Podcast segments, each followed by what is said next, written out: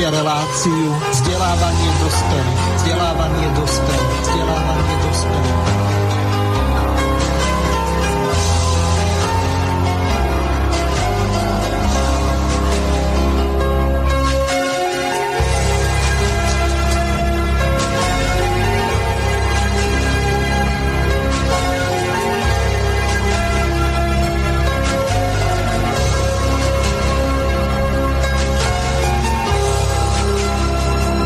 Vážené a milé poslucháčky a poslucháči, táto relácia od začiatku je kontaktná. Tak môžete našim hostom e-mailom napísať krátke a zrozumiteľné otázky na dve e-mailové adresy studio.bb.juh zavinať slobodnyvysielac.sk druhá studio.bb.juh zavinať gmail.com Gmailovú adresu prosím uprednostnite poslednej polhodine relácie Okrem toho môžete využiť aj zelené tlačítko s ikonou obálky a poslať po vyplnení formulára priamo otázku z našej web stránky Slobodného vysielača. V poslednej hodine bude zapnuté telefónne číslo plus 421 910 473 440, operátor je Svan alebo Štvorka Taktiež môžete využiť WhatsApp alebo Viber, ktorý je spárovaný s týmto mobilným číslom. Opred vám ďakujeme za krátke a jasne sformulované otázky pre našich hostí do štúdia Banska Bystrica Juch. Prajeme vám príjemné a nerušené počúvanie tejto relácie. Vážené poslucháčky a poslucháči, vítam vás pri počúvaní relácie vzdelávanie dospelých, ktorej sa budeme venovať s našimi hostiami, ktorými sú pán doktor Peter Dinuš, ktorého srdečne pozdravujem v relácii vzdelávanie pre dospelých. Dobrý deň, prajem. Druhým našim hostom, tak ako bolo avizované, je pán inžinier Juraj Janošovský, ktorého tiež pozdravujem. Srdečný pozdrav všetkým, ktorí sa pripojili k vysielaču Slobodného vysielača. K vysielaniu Slobodného vysielača. Áno. Témou dnešnej relácie je legislatíva, ktorá je politicky motivovaná, je zameraná proti bývalému režimu socialistickému a z toho dôvodu naši hostia, ktorými sú pán Peter Dinuš, pán Juraj Janošovský a pán Vladimír Manda, e, ktorý bude hostom o dva týždne, tak e, v dnešnej relácii e, sa ospravedlnil. Tak hneď v úvode by bolo dobre uviesť, že čo vlastne sa stalo, pretože pán Blaha mal veľmi taký rozhorčený prejav v Národnej rade, keď tá liberálna časť parlamentu predložila zákon, on to nazval, že je to parlamentný válec, ktorý likviduje nielen osobnosti živé, ale aj tie, ktoré v bývalom režime pôsobili bez ohľadu na to, že či sa niečoho dopustili alebo nie. Väčšinou, keď si zoberieme, tak značná časť z nich sa zapojila do Slovenského národného povstania, dokonca časťou bola aj tej komunistickej strany prenasledovaná, napríklad eh, Gustav Husák, Laco Novomensky, eh, Vladimír Klementis a ďalší. Eh, takže na tieto dejiny je veľmi komplikované sa dívať takým spôsobom, že by ten bývalý režim bol zločinecký. Ale pri tejto príležitosti, vzhľadom k tomu, že pán doktor Peter Dinuš je v tejto relácii poprvýkrát, tak napriek tomu, že v Slobodnom vysielači je už asi štvrtýkrát, tak e, by som ho poprosil o nejaké také krátke predstavenie sa našim poslucháčom, lebo tí, ktorí počúvajú iné relácie, napríklad Synergeticum a alebo iné relácie, tak e, nemusia byť tí istí, ktorí počúvajú vzdelávanie pre dospelých. Takže nech sa páči, Peter. E, ďakujem pekne. Ja som po skončení Filozofickej fakulty Univerzity Komenského v Bratislave mm, sa začal venovať otázke tzv. vyrovnávania sa s minulosťou, alebo ako sa to stále nazýva, vyrovnávanie sa s komunistickou minulosťou. To boli roky polovička 90. rokov a druhá polovička 90. rokov 20. storočia, keď aj na, Slovensko, na Slovensku, a to do veľkej miery aj pod vplyvom Českej republiky, sa začali tendencie k tomu, aby boli na Slovensku prijaté legislatívne akty, ktoré by odsudzovali prednovembrový socializmus a aby dochádzalo k aj inštitucionálnej Mm, inštitucionálnemu riešeniu tejto otázky vyrovnávania sa s minulosťou. E, práve koncom 90. rokov prišlo k tomu, že na ministerstve spravodlivosti Slovenskej republiky vtedajší minister e, doktor Jan Čarnogorský zriadil také miniatúrne oddelenie pre e, dokumentáciu zločinov komunizmu na Slovensku, myslím, že tak sa to volalo, e, ktoré spolupracovalo e, s českými podobne zameranými inštitúciami a malo v náplni e, sledovať e, zneužívanie justície a ďalšie otázky. A ja som sa práve v tejto dobe e, začal touto problematikou zaoberať bližšie a výsledkom bolo, že som publikoval niekoľko statí, medzi nimi aj monografiu, individuálnu monografiu, ktorá vyšla, myslím, že v roku 2010 vo vydavateľstve Veda pod názvom Vyrovnávanie sa s minulosťou s otáznikom. No a tejto problematike som zostal verný doteraz, pretože je stále aktuálna, je stále nanášaná, áno, a verejnosť je vlastne do veľkej miery touto otázkou traumatizovaná. Takže mm, to, že sme s kolegami išli e, do nejakej ďalšej iniciatívy, nie je u mňa náhoda, ale naopak je to nejakým logickým vyústením tých mojich snách a mojho záujmu ktoré, ktoré sa teda um, u mňa začínajú už v tých 90. rokoch. Ďakujem veľmi pekne. Teraz e, by sme prešli k tomu otvorenému listu bol zverejnený na DAVE 2, ale opäť eh, platí to isté, čo som povedal. Nie všetci naši poslucháči sú čitatelia DAVu 2, tak by som poprosil Juraja, aby prečítal aspoň prvú časť toho listu a potom, tak ako sme sa dohodli, môžete pokračovať alebo respektíve striedať sa. Nech sa páči, Juraj, začínate. Takže tá iniciatíva vznikla v, v diskusiách s tým, že na Slovensku sa stále stupňuje akási antikomunistická oficiálna propaganda. E, pamätáme si všetci, že boli začaté nejaké trestné stíhania, nejaké persekúcie vo viacerých prípadoch. E, nejakí radikálni košickí umelci e, predviedli svoje exibície pri niektorých pamätníkoch. E, a to všetko koloruje vlastne to, že režim akoby e, v, pri, stráca e, svoju legitimitu a hľadá jej posilnenie v tom, že ideologicky, politicky a teda aj legislatívne sa snaží ostrakizovať, vylúčovať, čo je len otvorenú diskusiu na tieto témy. E, my sme si všimli teda toho, že e, ako tie súdne e, pokusy kriminalizovať dopadli neslávne, takže vlastne celý ten právny systém má celý rad vád. Preto sme oslovili právne autority, ministerku spravodlivosti zastupujúcu generálnu prokurátorku generálnej prokuratúry Slovenskej republiky, predsedu Najvyššieho súdu, súdnej rady, e, ústavného súdu a keďže zákonodárnu iniciatívu u nás má parlament, tak aj predsedu Národnej rady Slovenskej republiky. Ale teraz už k textu. E, tento konkrétny list, ktorého cituje, citujem, bude, bol adresovaný pani magistre Kolíkovej, ministerke Ministerstva spravodlivosti. Vážená pani ministerka, obraciame sa na vás do žiadosťou, aby ste definovali pojem komunistická ideológia, ktorý je zakotvený v paragrafe 422 eh, odseku 1 trestného zákona. Citácia. Kto verejne popiera, spochybňuje, schváľuje alebo sa snaží ospravedlniť zločiny režimu založeného na komunistickej ideológii potrestá sa odňatím slobody na 6 mesiacov až 4 roky.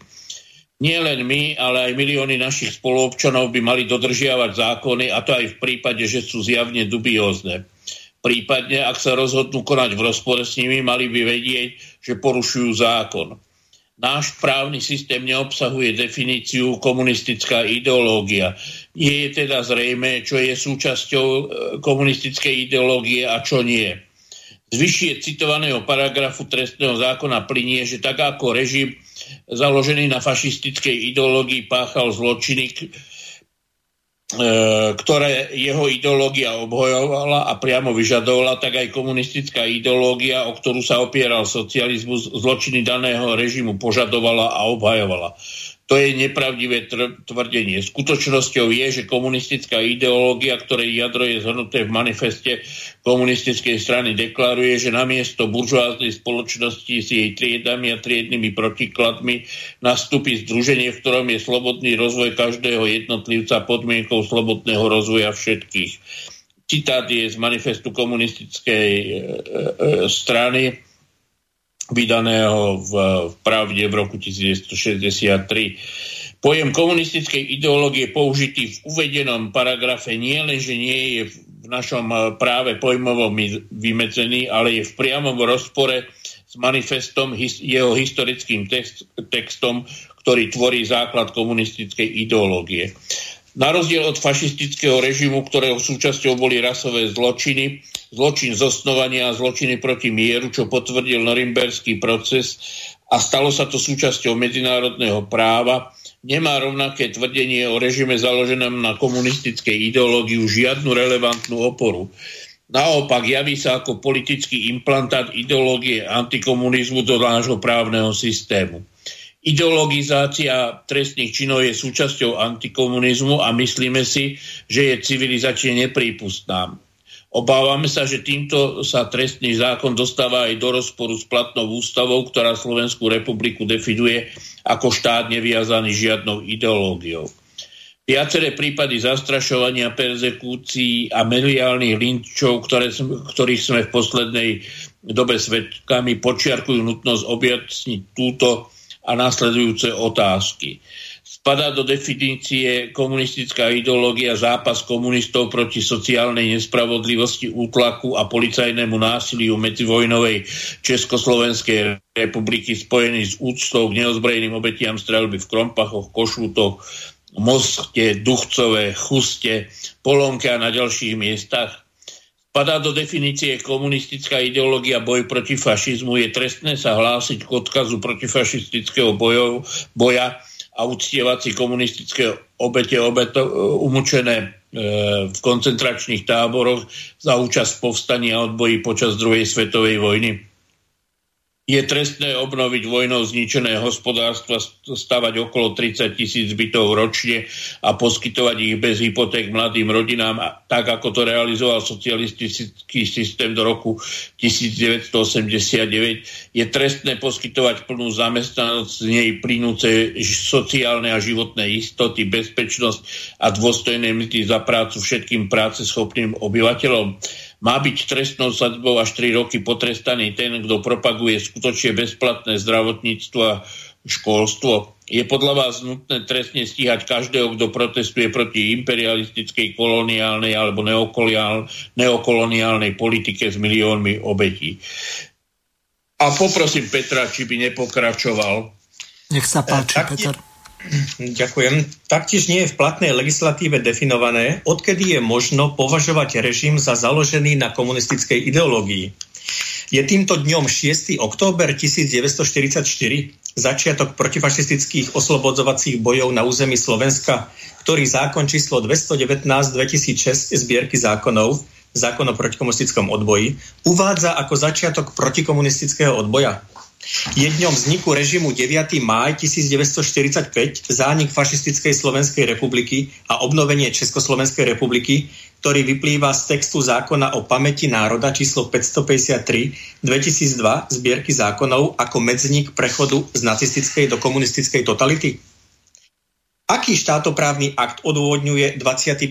február 1948, ktorý uvádza zákon o nemorálnosti a protiprávnosti komunistického systému číslo 125 1996 zbierky zákonov?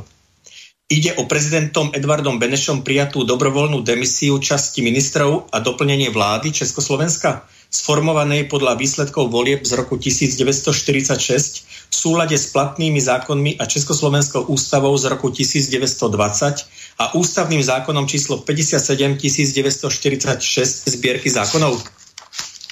Pre dodržiavanie zákona je podstatné taktiež mať právne jasnú odpoveď na to, dokedy fungoval v úvodzovkách režim založený na komunistickej ideológii. Nie je všeobecne jasné, či režim zanikol v roku 1989 alebo neskôr a ktorým právnym aktom Prezident Václav Havel prisal vernosť Ústave Československej socialistickej republiky. A k premenovaniu štátu a k ďalším ústavným zmenám prichádzalo postupne až do zániku Československa 31. decembra 1992. Doteraz obsahuje platná ústava väčšinu textu založenú na prevzatom právnom systéme a medzi tzv. komunizmom a tzv. demokraciou neexistuje právna diskontinuita.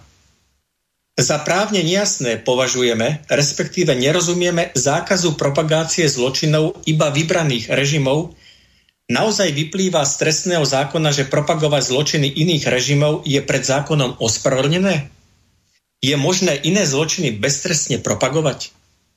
Zo znenia daného paragrafu trestného zákona logicky plinie, že propagovať a ospravedlňovať zločiny v úvodzovkách demokratických režimov, opierajúcich sa o ideológiu liberalizmu či neoliberalizmu, akými sú napríklad v úvodzovkách humanitárne bombardovanie bývalej Jugoslávie v rozpore s OSN, vojna v Iraku s miliónmi mŕtvych civilistov, ktorú rozpútali v úvodzovkách demokratické režimy, jednak na základe falošných informácií a opäť v rozpore s medzinárodným právom, pričom nielen na týchto, ale aj ďalších zločinoch proti mieru sa podielal aj náš úvodzovkách demokratický režim, je dovolené?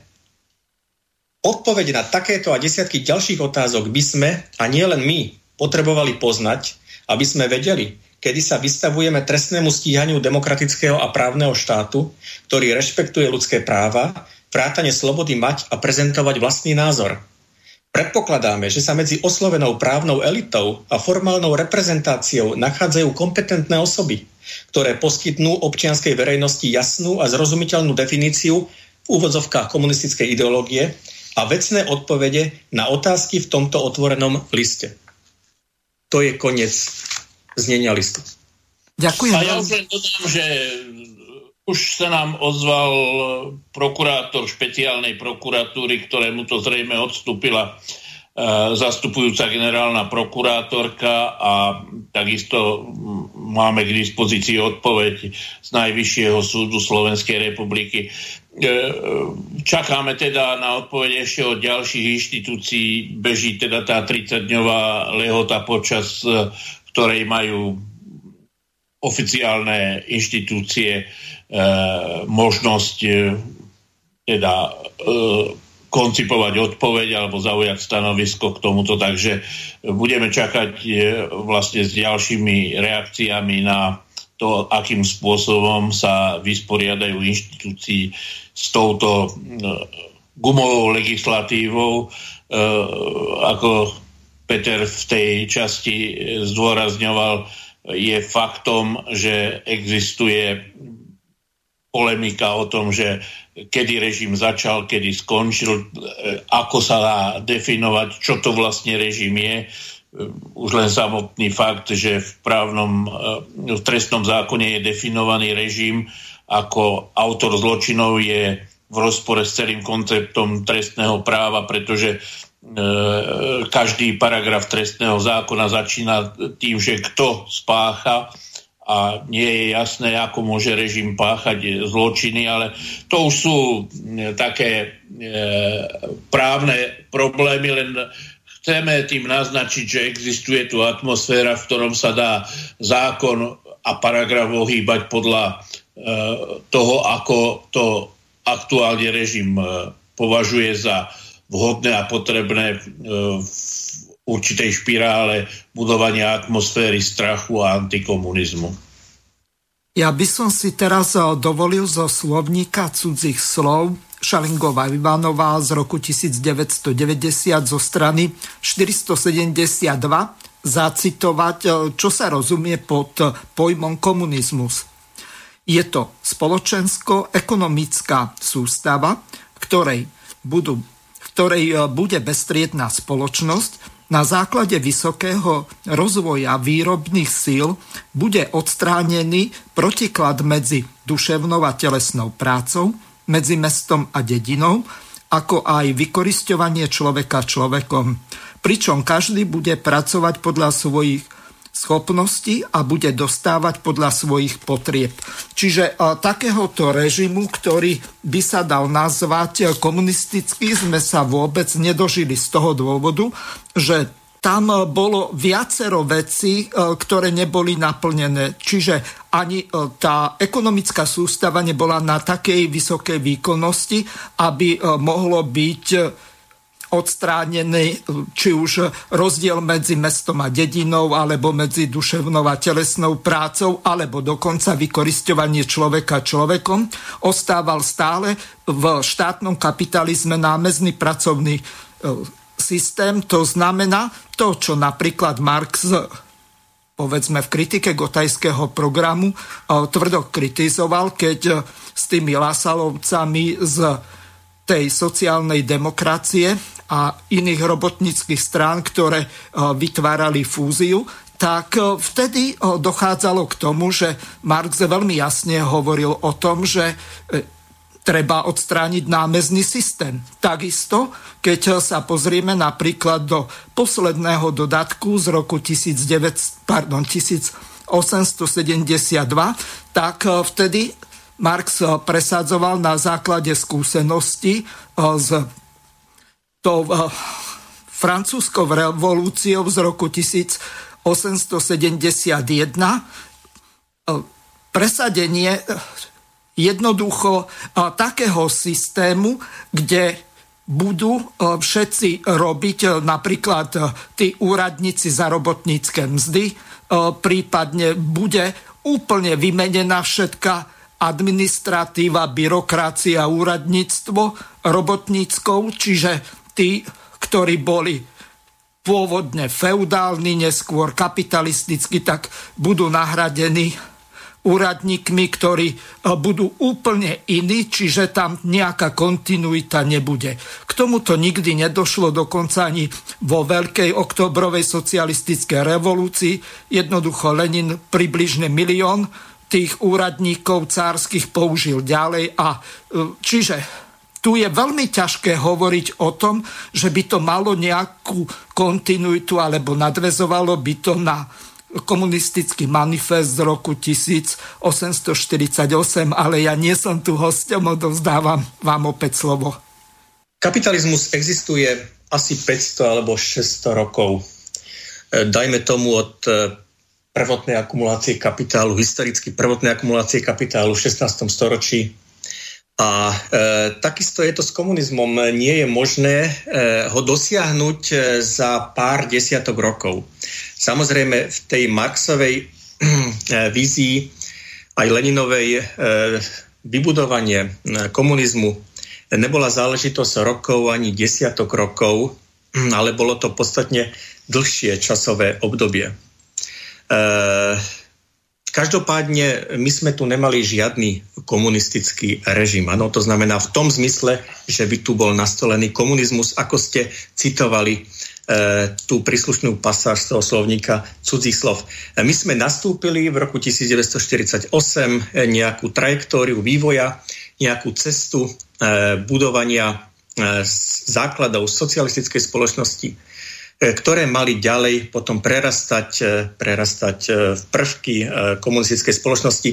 Ale to bola samozrejme predstava na, na dlhé, dlhé obdobie. To, že ten, ten pokus o vybudovanie komunizmu trval tak krátko, to je samozrejme aj in, už iná vec, ako aj to, čo ste hovorili, že neprišlo k tomu, že by Podobne ako pri Parískej komúne eh, dochádzalo u nás k obdobným opatreniam, napríklad voliteľnosť eh, funkcionárov, eh, ich odvolateľnosť a ďalšie, ďalšie veci.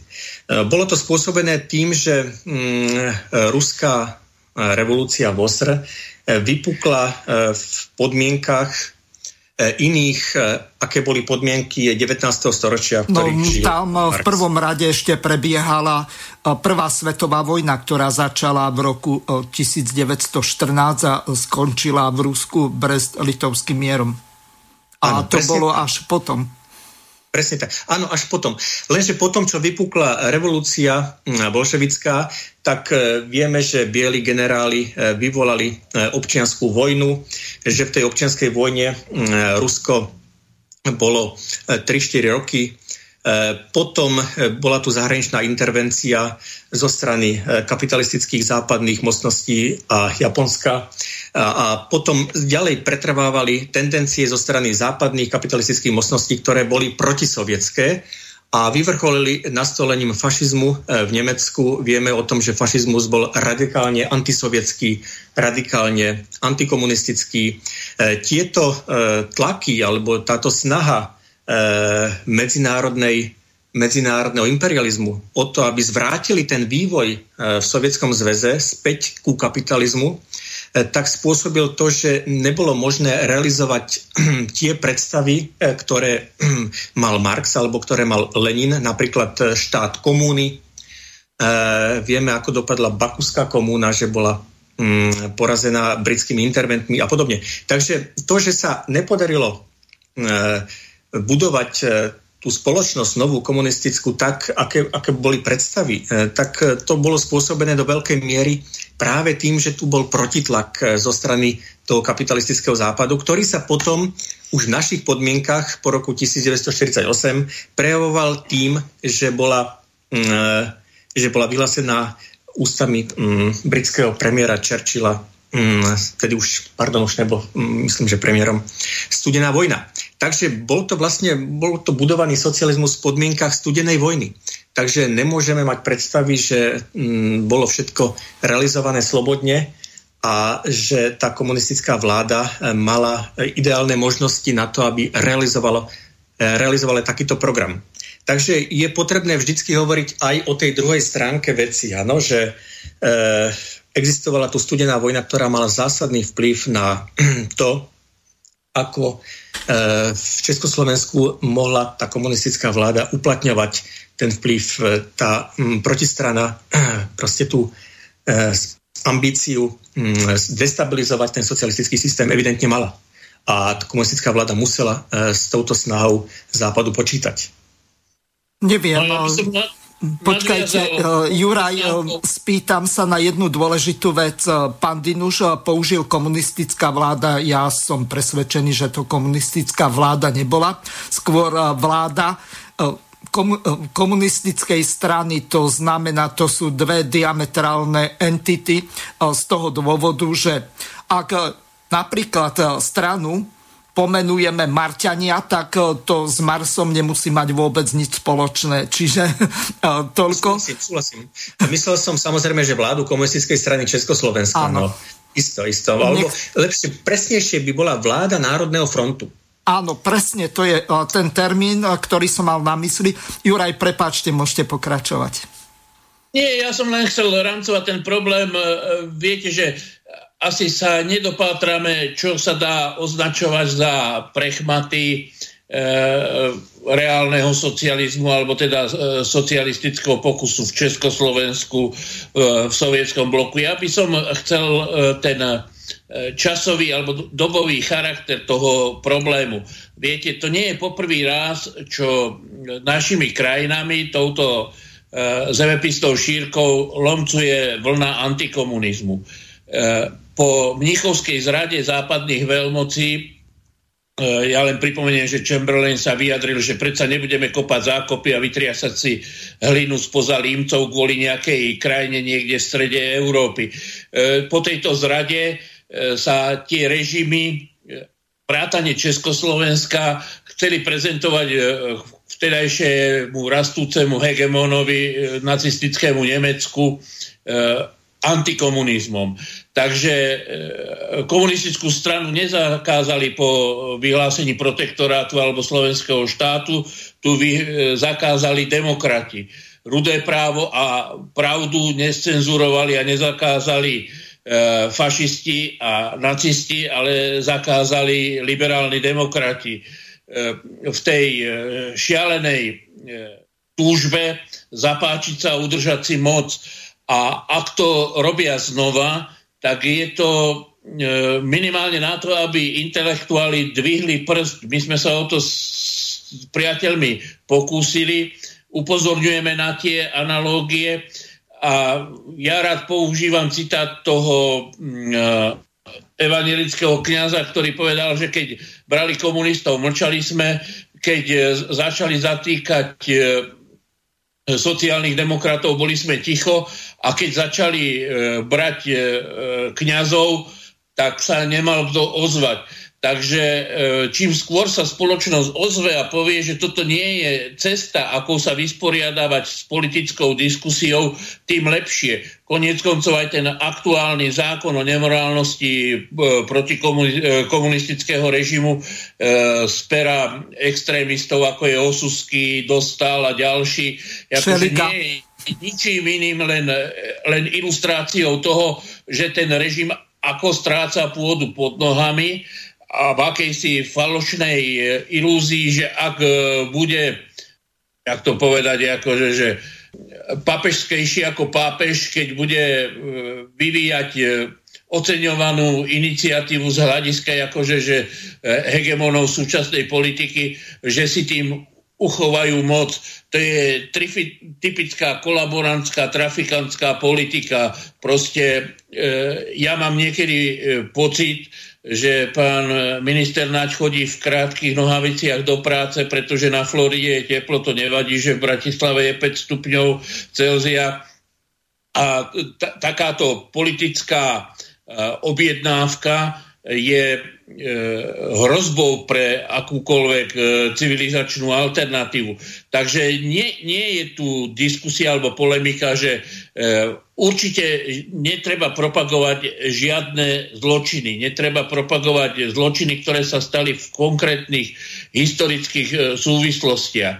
Ale obracať to na politickú persekúciu za názor je niečo, čo je, s čím ľudstvo a civilizácia má hlboké skúsenosti. To nie je proste sebaobrana alebo put seba záchovy alebo uh, nastolovanie nejakých iných pomerov. To je len proste volanie po uh, zdravom rozume, že cenzúrou, ostrakizáciou, persekúciou sa vytvárajú len obete a len nepriatelia. A e, ten revanšizmus môže byť e, nebezpečný. Ja preto hovorím, že e, je veľmi dôležité, aby prebiehala otvorená diskusia. Ja som pripravený sa s akýmkoľvek antikomunistom stretnúť a diskutovať na tieto témy. Treba aj e, toho vojnového socializmu, či existovala nejaká iná alternatíva. Viete, taký ten Gandios, taká tá gandiovská metóda v strednej Európe e, v malom štáte by asi nebola realizovateľná. Čiže e, hľadať e, akési poučenie z histórie je dôležité, ale ešte dôležitejšie je nevracať sa k historicky prekonaným konceptom politického sporu. Ja môžem povedať k tomuto len toľko, že tí, ktorí sa nedokážu poučiť z minulosti alebo z histórie, sú odkázaní si ju zopakovať. A zase na druhej strane veľmi dobre vieme, že múdri sa učia na chybách iných, obyčajní ľudia na vlastných chybách a hlupáci sa ani na vlastných nepoučia. Ideme si zahrať teraz prvú pesničku. Dohodli sme sa, že budeme si hrať e, Karla Duchoňa, čiže Snívam sem o miery je prvá pesnička, takže nech sa páči.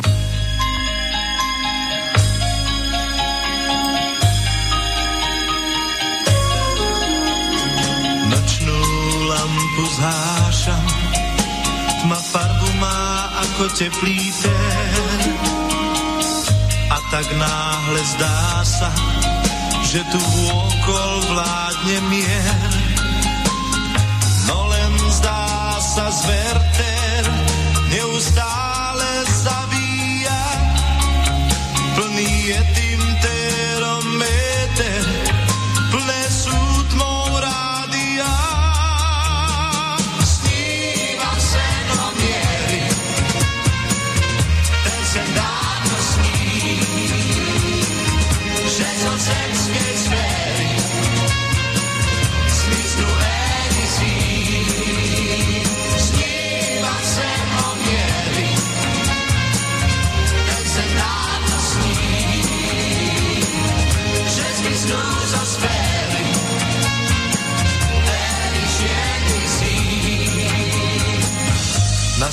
živých Vietnám ťaží túto zem.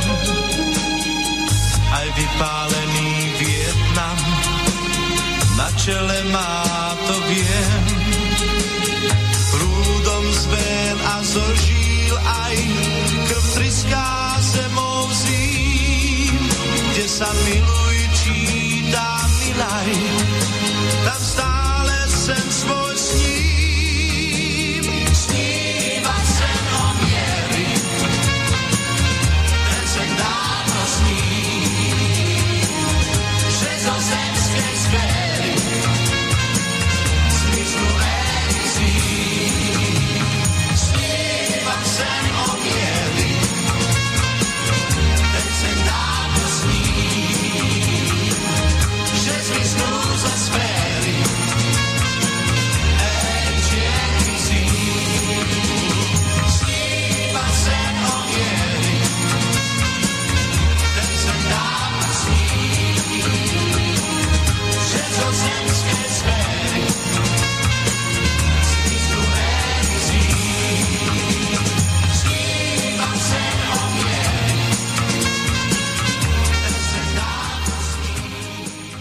Takže to bol Karol Duchoň a pieseň Snívam svet o miery, pardon, sen o miery.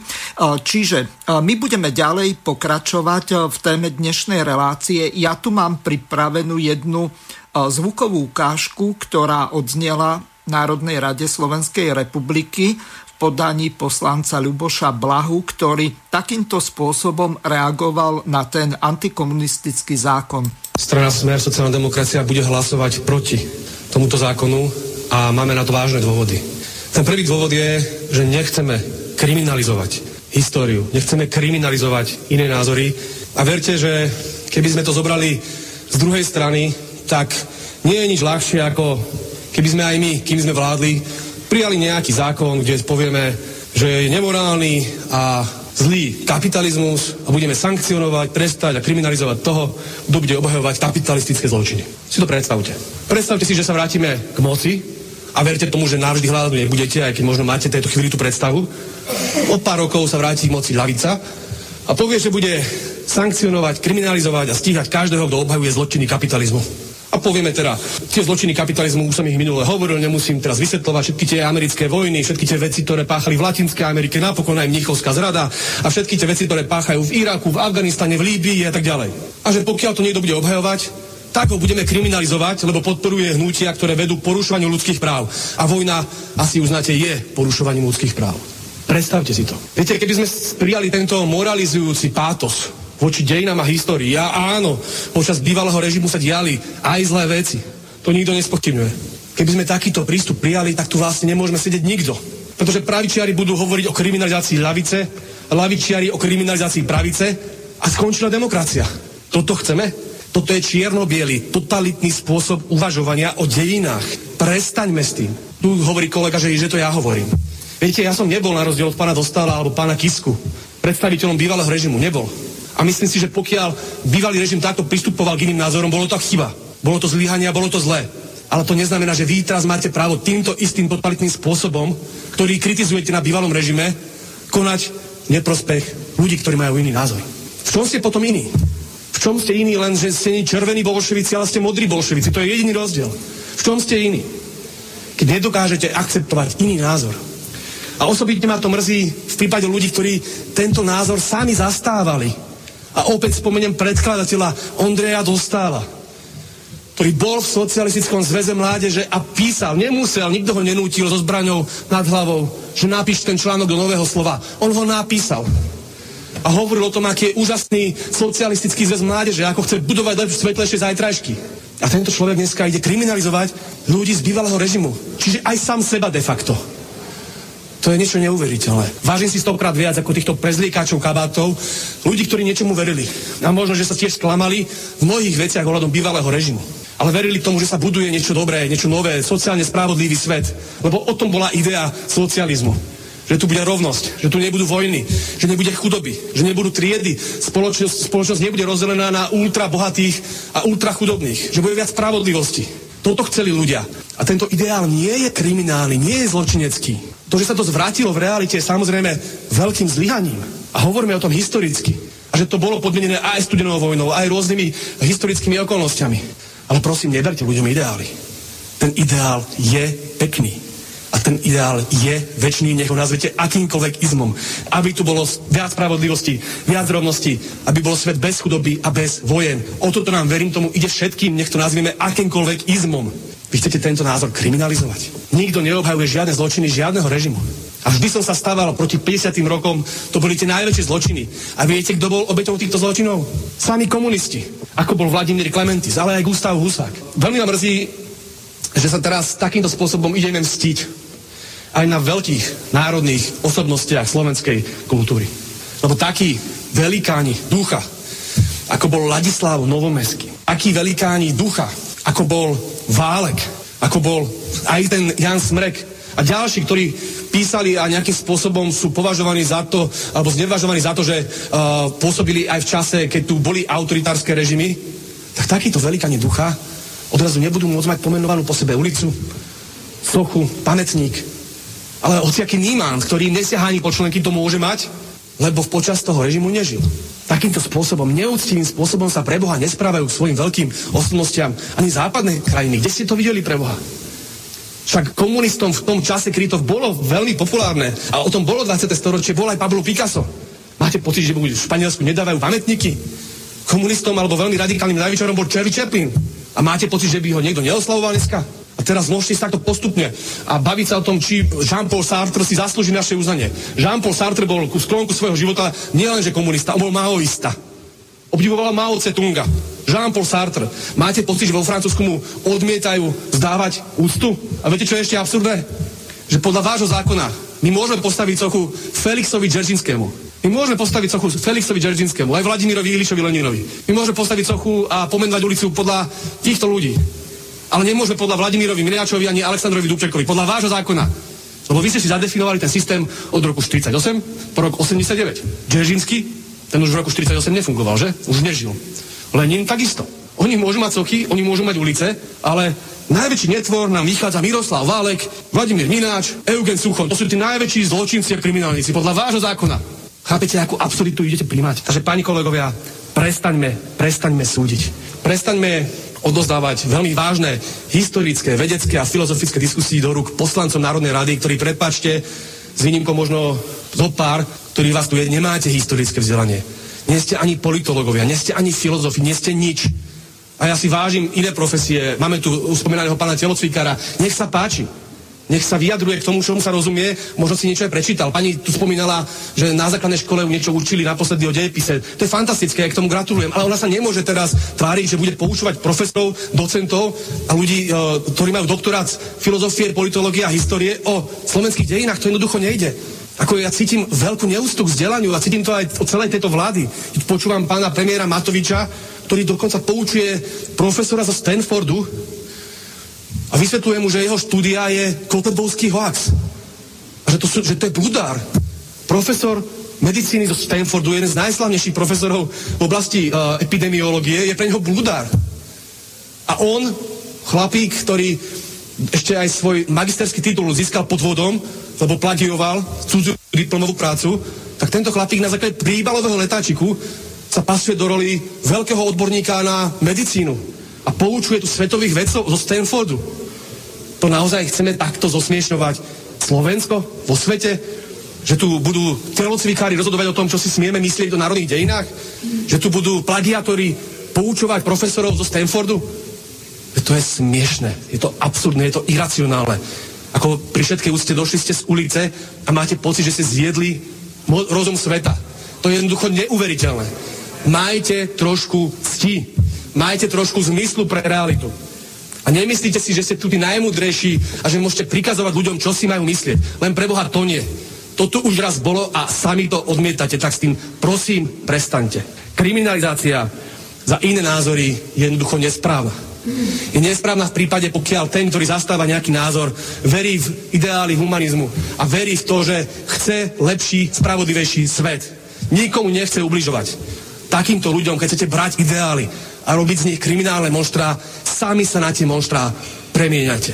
Pani kolegovia, tento zákon nemôžeme podporiť, pretože je totalitný, autoritársky, kriminálny a zlý.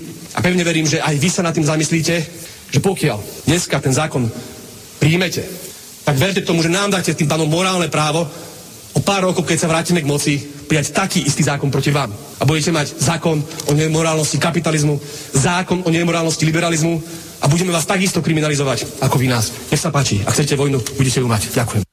Takže toľko Luboš Blaha k predloženému zákonu pánom liberálom Dostalom, ktorý bol socialistický sozomácky funkcionár.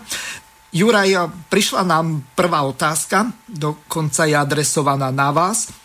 Citujem. Pozdravujem vás v štúdiu. Pán Janošovský, môžete konkretizovať tie dve odpovede z oslovených inštitúcií,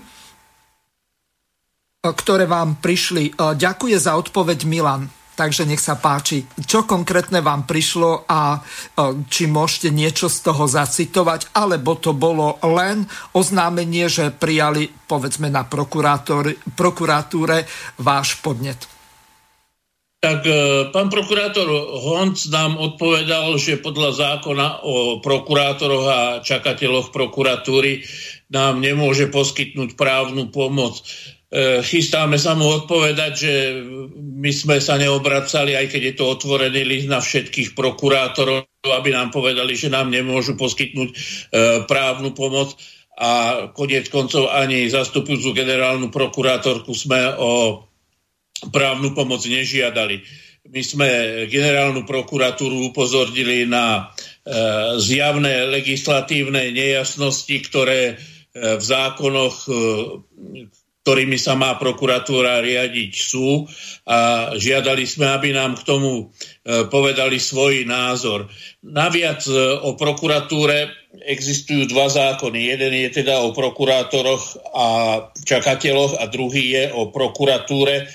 Ten zákon o prokuratúre je e, vlastne aplikáciou ústavných princípov a jeden z tých ustanovení e, tohto zákona hovorí o tom, že prokuratúra má predchádzať trestnej činnosti. Ja si myslím, že vysvetliť, čo e, je trestné a čo nie je trestné, najmä v podmienkach e, núdzového stavu, kedy sú dvojnásobné sadzby v trestnom zákone, tak je záležitosťou prokuratúry, takže budeme očakávať, že nám niekto z prokuratúry k tomu povie, ak pani generálna prokurátorka má starosti s prípravou odozdania svojej funkcie. Ďalšia vec je, že zákon o prokuratúre obsahuje aj ustanovenie, že prokuratúra v prípade, že sú nejasnosti v zákonoch, má špeciálnu komisiu, ktorá má spracovať smernicu pre uplatňovanie daného danej legislatívy v podmienkach prokuratúry. Takže budeme sa zaujímať, či takáto smernica bola spracovaná, respektíve či prokuratúra vzhľadom k nejasnostiam, o ktorých ju informujeme, takúto smernicu v špeciálnej komisii nechce posúdiť. E, najvyšší súd nám odpovedal e, v podstate s tým, že e, nie je e, v jeho právomoci vysvetľovať zákony. Hovorí, že to robí teda ústavný súd, ale súčasne e, informuje, že e, ústavný súd tak koná len e, na poput štátneho orgánu. Myslím, že ten mechanizmus, ako sa domôcť stanoviska ústavného súdu je e, verejne známy, ale čo nás oboch potešilo je fakt, že e, v odpovedi uvádza podpredsednička eh, Najvyššieho súdu, citujem, k politickým otázkam totiž Najvyšší súd Slovenskej republiky nemôže zaujímať žiadne právne stanoviska, z ktorého dôvodu vašej žiadosti nie je možné vyhovieť. Nuž, chceme poďakovať pani podpredsedničke, pretože zdieľa v podstate náš názor, že sa jedná o politické zákonodárstvo a vyjadriť názor, že im držíme palce, aby sa s politickými zákonmi vedel najvyšší súd v odvolacom konaní vždy e, korektne vysporiadať. Čiže zatiaľ sú tie odpovede v podstate v tej polohe, že rozumní právnici vedia, že je tam zakopaný pes, ktorého netreba moc vykopávať, pretože veľmi zapácha no a tí ideologickí aktivisti v podstate e, sa snažia strčiť hlavu do, do piesku, pretože vedia, že s nami diskusiu na danú tému viesť nemôžu a tie odpovede koncipujú v podstate tak, aby nepoškodili svoje individuálne kariéry, čo v dynamike vývoja v prokuratúre a v súdnictve je e, v kolaborantskom režime akože v celku e, pochopiteľná e, profesionálna pozícia. Nezávidím im, ja na druhej strane nezastávam názor pána Blahu, že treba revanšisticky chystať zákon o protiprávnosti e, liberálnej demokracie. Ja si myslím, že e, najväčším, najväčším odsúdením, e, tak ako po prvej a druhej svetovej vojne, bude odsúdenie toho chaosu a e, toho eklekticizmu a neschopnosti čeliť totalitným režimom e, týchto pseudodemokracií E, bude to verejné odsúdenie a e, ja, ja doprajem akože každému zástancovi pravicových konceptov, aby si užil e, život v nejakom e, kapitalistickom skánzene, aby sa navzájom bankári jednotlivých bank vykoristovali, účtovali si úžernické úroky, prípadne nútili svojich zamestnancov e, k nadčasom, 400 hodín ročne, tak ako to dnes umožňuje e, legislatíva e, Slobodnej e, Slovenskej republiky. Ďakujem, Juraj. Máme tu ďalší e-mail, napísal nám poslucháč Ľuboš z Košic. Dobrý deň ku pánovi Blahovi. Vraj nikoho nekriminalizovali pre názor? Naozaj?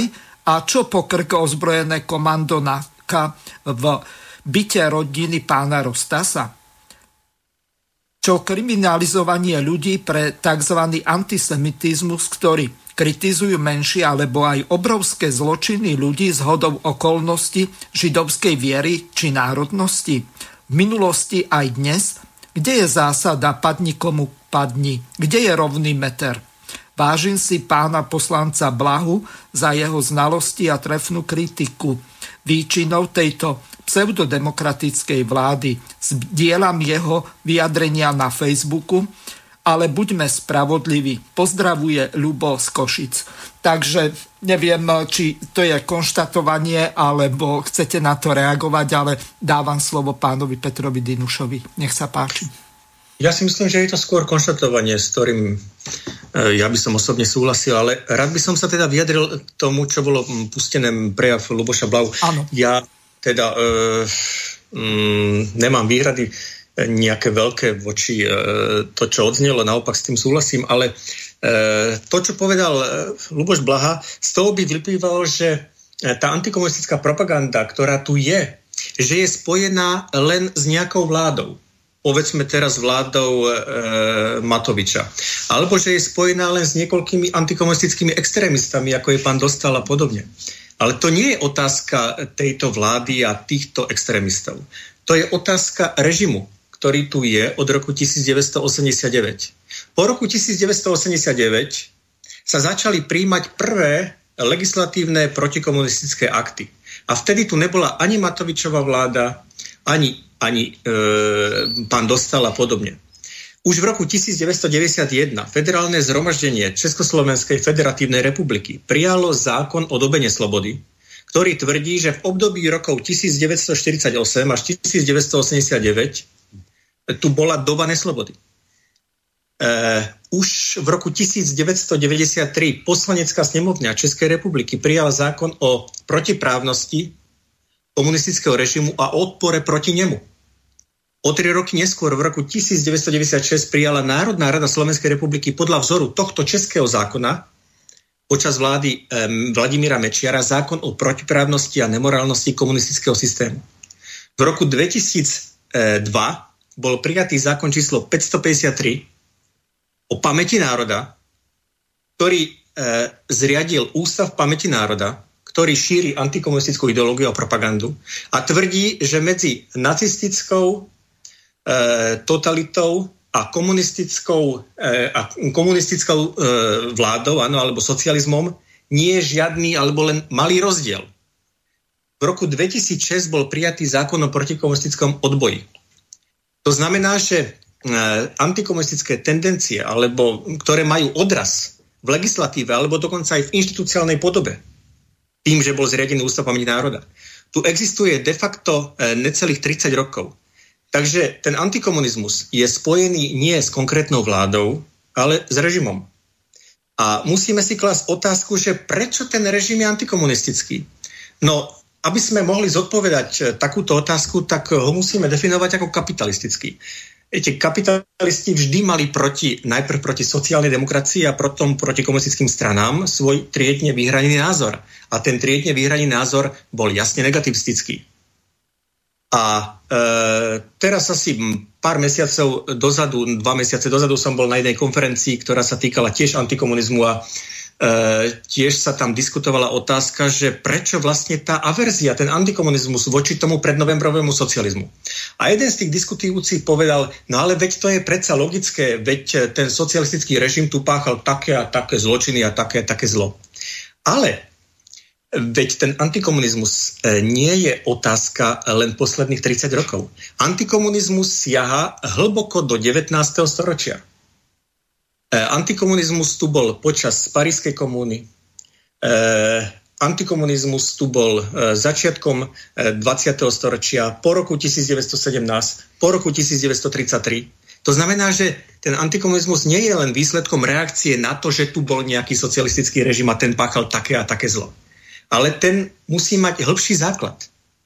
A ten základ musíme spájať s tým kapitalizmom a konkrétne s jeho vládnúcou triedou, s buržáziou, ktorej triedný postoj k proletárskému hnutiu, ku komunistickému, socialistickému hnutiu je zásadne negativistický, pretože ju ohrozuje. Ohrozuje to, je na, ohrozuje to ju na, na jej vlastníctve a na jej politickej moci a na existencii jej štátu. Juraj, chcete pokračovať? Počujeme sa? Ja by som chcel ešte e, poslucháčovi Lubošovi z Košic povedať, že e, podľa môjho názoru správne akcentuje hrôzu toho, ak sa používa politické zákonodárstvo. Lebo tá e, intervencia u pána Rostasa nebola nič iné, len demonstrácia ideologickej nadvlády, pokusu o cenzúru. Je to proste ukážka toho, čo hrozí v štáte, ktorý má ideologické politické zákonodárstvo. E, dobre, teraz môžu byť akože ohrozovaní ľudia, ktorí si dovolia povedať, e, že e, dávať byty mladomanželom v socializme bolo hlúposťou a politickým zločinom a môžu byť za to perzekvovaní. Ale akékoľvek používanie zákona v politickom spore nesie so sebou dve nebezpečia. Na jednej strane vytvára obete, no ťažko bude pán Rostas e, chváliť akože režim, v ktorom mu ozbrojené komando vtrhne do e, rodiny s deťmi, s manželkou a e, urobí z neho pred očami štátu, akože verejnosti zločinca. A na druhej strane, akože, že tí, ktorí k tomu vydali príkaz, tak e, sú zamúčení. Proste vedia o tom, že e, páchali politický zločin. a budú sa silou mocou držať moci, aby im to nikto nemohol spočítať. V tom je hrôza toho politického zákonodárstva, že vytvára vinných ktorý, z tých, ktorí ho uplatňujú a vytvára nevinné obete, ktoré majú oprávnenie pocit akože persekúcie. Takže konať, e, vykonávať spravodlivosť e, v štáte, ktorý má politické zákonodárstvo, je e, najkračou cestou k budovaniu priekop a k ohrozovaniu vnútornej konzistencie tej spoločnosti. Viete, na Slovensku podľa mňa to vždy fungovalo tak nejako, že všetci sa tu dobre poznáme E, že každý má e, kamarátov aj takých, aj onakých a nikdy to nesklzalo k vybíjaniu zubov. E, to patrí do arzenálu radikálov. Takže ono, izolovať pána Osuského a Dostala je podľa môjho názoru otázka občianskej slušnosti, ale čo tých 150 ľudí, ktorí to počúvajú a čo tých, ja neviem, 80 alebo 90, ktorí dvihnú ruky len preto, že chcú naďalej rozhodovať, kto bude prednostom okresného úradu v ich okrese, e, naďalej byť oslovovaný pán poslanec, naďalej mať e, špeciálnu zdravotnú starostlivosť, naďalej mať diplomatický pás a naďalej mať celý rad výhod, vrátane niekoľko tisícových príjmov zo štátneho rozpočtu. E, takže e, čo, čo s týmito ľuďmi, e, ktorí sa stávajú spolupáchateľmi politických zločinov a ja sa prihováram za to, že je treba raz prestrihnúť tú šnúru revanšu. Proste je, je potrebné týchto ľudí morálne odsúdiť ale nepokračovať e, v politickom zákonodárstve. E, bola tu e, v podtexte tej otázky aj problematika sionizmu a semitizmu. Nuž, viete, ja vám príklad izraelskej filozofky Hanna Arentová, Hanna Arentovej, ktorá vyčítala izraelskému štátu, že odsudzuje Eichmana medzi iným aj preto, že e, zaviedol v politickom zákonodárstve nemožnosť uzatvárať e, manželstvo medzi nežidmi a židmi. A hovorí, ako si to môže dovoliť štát Izrael, ktorý má rovnaké zákonodárstvo. Ja to považujem za súčasť diskusie. E, proste o niektorých veciach je treba e, otvorene diskutovať. A ak sa budú držať pod pokličkou, ak sa bude e, nemožné vyjadrovať k niektorým otázkam, tak to je len priestor pre nezdravý radikalizmus, pre vytváranie pocitu nadradenosti a podradenosti. Veď jedna z vecí, ktorú kritizoval celý svet na nacistickom režime, bolo to vytváranie Ibermenšov, nad, nad ľudí, ktorí majú z rasového alebo iného princípu právo mať vždy pravdu. Ja si myslím, že nie je možné túto dejovú líniu alebo túto historickú líniu, že sú rovní a rovnejší, sú e, správni a sú spravodlivejší, e, do nekonečná e, naťahovať. Takže ja som proti tomu, aby boli tabuizované akékoľvek témy. Súčasne ale som zástancom prísnej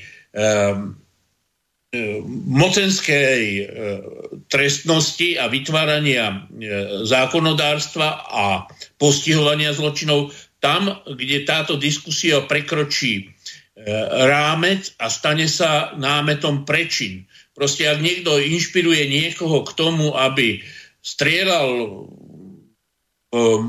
moslimskej mešite alebo v kresťanskom kostole alebo v židovskej synagóge, tak je treba toho strelca v každom prípade potrestať a v každom prípade je treba, aby niesol za to zodpovednosť aj ten, kto ho k tomu inšpiruje. Ale nemôže to byť na báze toho, že povedal svoj názor a ten človek si to dezinterpretoval. To už sú ale zložité otázky a každý režim sa snaží stabilizovať tú svoju moc tým, že ostrakizuje akoby svoju politickú opozíciu.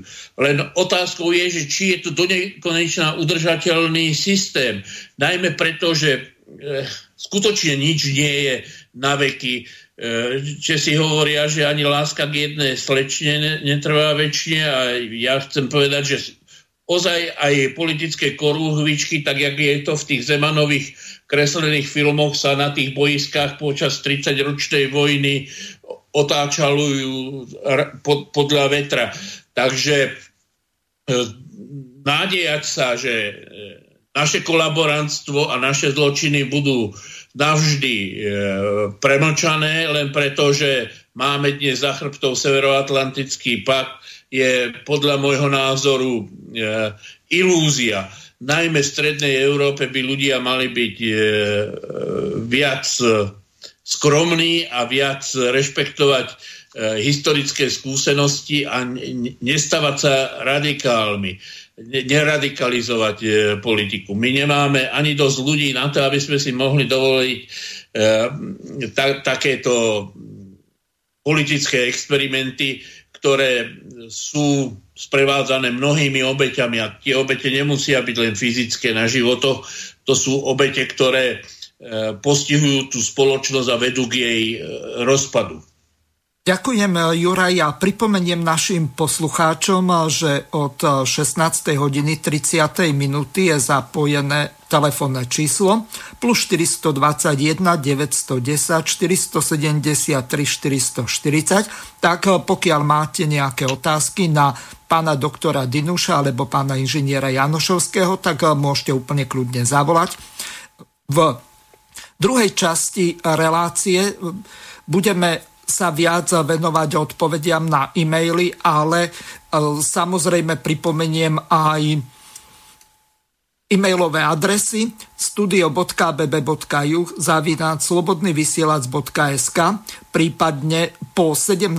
hodine e, s gmailovou doménou, to znamená studio.bb.ju zavináč gmail.com z toho dôvodu, že občas nám pošta meška a nerad by som bol, aby aj keď eh, budeme mať možno času na zodpovedanie tých e-mailov, tak eh, keď nám to príde po eh, vysielaní relácie z toho dôvodu, že je tam nejaká prodleva, delay, či akokoľvek to meškanie nazveme, ktoré nevieme ovplyvniť, lebo je to spôsobené internetovou komunikáciou, takže Využite eh, v tej druhej časti tú gmailovú doménu, čiže ešte raz studio.bb.ju zavinač gmail.com. Eh, mám tu jednu takú celkom zaujímavú ukážku eh, jednej takej liberálnej aktivistky, keď sme hovorili o tom pánovi Rostasovi v súvislosti s tým e-mailom pána Ľuboša z Košic. Takže si to vypočujeme, to je niečo úžasné.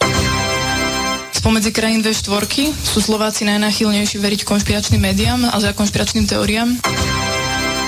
Takže vítajte v jednom takom, čo tu vlastne tá konšpirácia znamená okrem nejakého sprisahania, spiknutia. Pán Dinuš, vy ste filozof, mohli by ste to našim poslucháčom vzhľadom k tomu, že táto relácia je vzdelávacia vysvetliť? Konšpiračným teóriám sa nevenujem. E, čo sa týka výskumu konšpiračných teórií, viem, že na e, pôde Slovenskej akadémie vied e, sú ľudia, ktorí sa venujú konšpiračným teóriám, e, ich šíreniu. Čo to je? Je to dosť, mm, by som povedal, že haklivá téma, pretože ide o to, že čo si vyhodnotíme ako konšpiračná teória. Eh, a samozrejme, kto potom vyhodnocuje konšpiračnú teóriu, alebo že toto je konšpiračná teória, a kto môže potom prijať na základe nejakého negatívneho vyhodnotenia sankcie. Eh, takže to môže byť veľmi, veľmi účelové eh, a obávam sa, že aj politicky, politicky zneužiteľné. Uh-huh. Mm, ale mm, osobne nedochádzam do kontaktu s nejakými teóriami, ktoré by mali byť eh, definované ako konšpiračné. Snažím sa im vyhnúť veci by nemali mať nič spoločné s nejakými konšpiračnými teóriami, pokiaľ vychádzajú pri formulovaní svojich otázok a hypotéz z relevantnej vedeckej metodológie. No a písal nám posluch, poslucháč Andrej takúto otázku. Zdravím. Rozdiel medzi kapitalizmom a socializmom je v tom, že socializme e, sú dáke ideály, také ako to opísal pán doktor Blaha. Keďže kapitalizmus vychádza z úplných absurdít e, ako nekonečný raz ekonomiky a podobne a ide e, pri ňom o ovládanie a zneužívanie ľudí, a fungovať môže len dovtedy, kým získávajú nové kolónie, potom musí zákonite padnúť. Je na dlhšiu diskusiu, nedá sa to pár riadkami opísať, ale že je to prekonaný a nefunkčný model je naprosto objektívny fakt. Pozdravuje Andrej, takže môžete na to reagovať teraz pre zmenu Juraj. No, ne, nedá sa len e, súhlasiť s tým. Ono všetko, čo má začiatok, má aj koniec, to je prirodzená súčasť existencie a je treba povedať, e, že ak e, systém ekonomicko-politický zodpovedá technologickej úrovni tej ktorej spoločnosti, a to je všeobecne akceptovateľný fakt, tak je nesporné, že prechádzame aj závažnou technologickou zmenou, civilizačnou zmenou. Ja si myslím, že tie zmeny budú ďaleko hlbšie, než len prechody medzi kapitalizmom a socializmom v tej podobe, že tak jak nastala reštaurácia kapitalizmu, že bude nejaká reštaurácia socializmu. História nie je mechanické perpetuum mobile, kde sa veci opakujú v tej istej podobe. My sa dostávame do situácie, kedy zlyháva e, kapitalizmus a sme toho do značnej miery aj obeťou. Však e, nakoniec e, celá tá pandemická hystéria a ja nikoho nebudem navádzať, že si nemá umývať ruky alebo nemá si dávať ruku pred ústa, keď kýcha alebo nosiť e, rúšky. Ale e, súčasne je podľa mňa zretelné, že táto politická pandemická hystéria má prekryť všeobecnú krízu toho režimu. Ja si myslím, že naviac um, kapitalizmus, keď zistil, že už sa nemôže teritoriálne rozpínať, tak zvolil koncepciu, že sa uh, rozpína v čase. My už dnes máme zadlžené uh, mladé, mladú generáciu v podstate na celý jej produktívny život zadlžujú, dnes sa v pandémii zadlžujú deti našich detí. Takže už e, nie je možné vlastne e, exponenciálne rozvíjať ten, tento model, lebo už nie je komu čo predávať, už nie je reálna možnosť sa zadlžovať. Nie je tajnosťou, že objem emitovaných peňazí vo svetovej ekonomike je krytý reálnym, reálnym tovarom, reálnou hodnotou z 5-6%, to znamená 94% e, peňazí, ktoré obiehajú v ekonomicko-spoločenskej formácii, tak e, sa nedá uplatniť, nie, nie je za to, čo kúpiť. Čiže to je E, skrytá inflácia. Dnes tie krízy sa riešia, e, myslím, pandemické, e, helikoptérovými peniazmi, to znamená, do tých ekonomik sa tlačia peniaze. Faktom je, že ten globálny kapitalizmus sa dostal do takej fázy, tak jak na Ukrajine, že všetká pomoc skončí nakoniec vo vačkoch oligarchov. Dnes zo pár ľudí vlastne je schopné koncentrovať e, všetky tie emitované zdroje a keď sa pozrete na to, tak nerastie ani reálna mzda, nerastie ani spotreba e, v, e, v civilizácii. To, to znamená, že dostávame sa do situácie, kedy ten stroj funguje v podstate proti všetkým objektívnym zákonitostiam. Ja sa obávam zrútenia toho e, systému, pretože e, ľudia si nevedia predstaviť, čo sa bude diať. Na druhej strane je ten stav neudržateľný. E, včera som pozeral o tom, ako sa topí permafrost na Sibíri. E, Putin hovorí o tom, že 65 a 75% Ruska je na permafroste. A pritom e, roztopenie jednej desatiny permafrostu na Sibíri pustí do e, ovzdušia toľko uhlíka, ako vyprodukovali Spojené štáty americké za celú éru svojej priemyselnej revolúcie. Takže aké hrôzy nás čakajú v tom environmentálnom prostredí, aké e, environmentálna kríza odštartuje sociálne katastrofy. Ale nech, nechcem tu ja malovať na čierno, aby sme sa všetci neobliekli do postelných plácht a neodišli pomaly na cintorín. E, otázka v Kalinových tisíc a jednom vtipe je, že prečo pomaly, údajne preto, aby nenastala panika chcem povedať, že aj e, celá tá diskusia o, konšpiratívnych teóriách a o, ďalších záležitostiach je len e, akousi politickou bublinou. Viete, každá armáda dnes a každý politik hovorí o hybridnej vojne. Hybridná vojna nie je nič iné ako konšp- šírenie konšpiračných teórií z jed- proti e, nepriateľovi a oponentovi.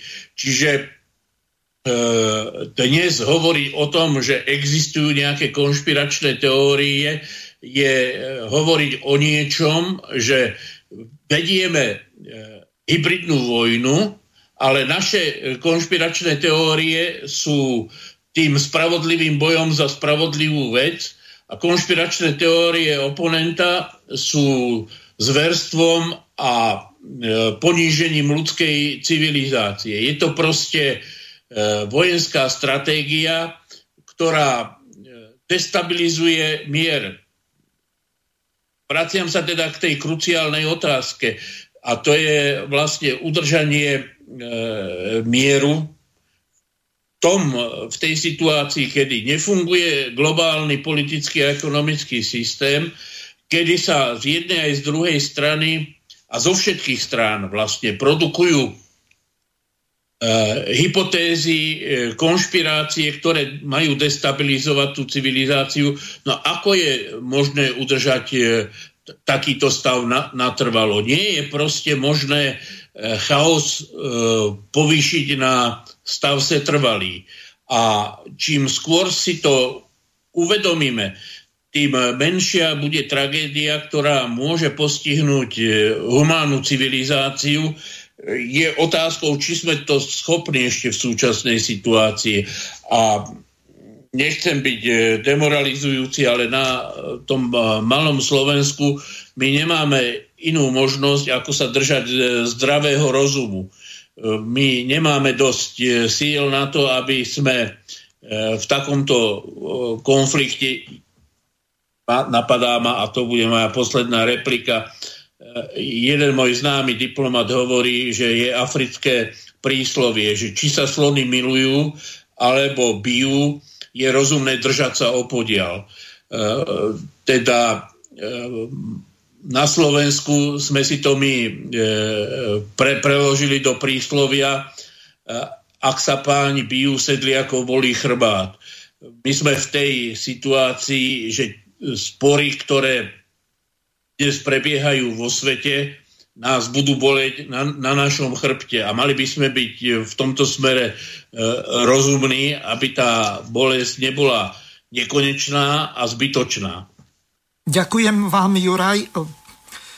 Pán Dinuš si vybral od Karla Duchoňa pesničku v dolinách, tak si ju zahráme a potom sa vrhneme na ďalšie e-maily.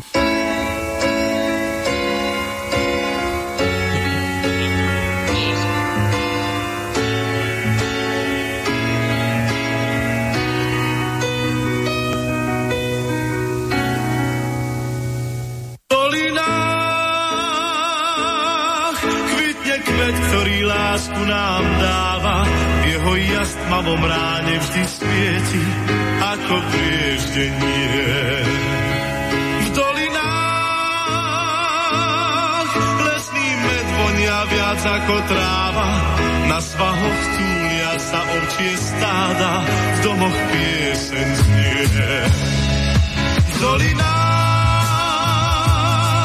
človek sám svoju prírodu chráni, každý strom, každá lúka na stráni je náš vzácný V dolinách ľudia nemajú zamknuté brány, majú tam srdcia čisté a plúne, ako prúdy Je to kraj, kde prísne šídy hôr, teplo dolín múdro strážia, pokým slnka ľud zazvoní na jarné zvonce občích stát. Je to kraj, kde ráno vstáva skôr, kde sa drevo z hory tížko zváža. Je to Slovensko čarovné hrdé, mám ho rád. V kvitne kvet, ktorý lásku nám dáva. Jeho jas tmavom ráne vždy svieti, ako prieždenie. V dolinách lesný med vonia viac ako tráva, na svahoch túlia sa ovčie stáda, v domoch piesen znie.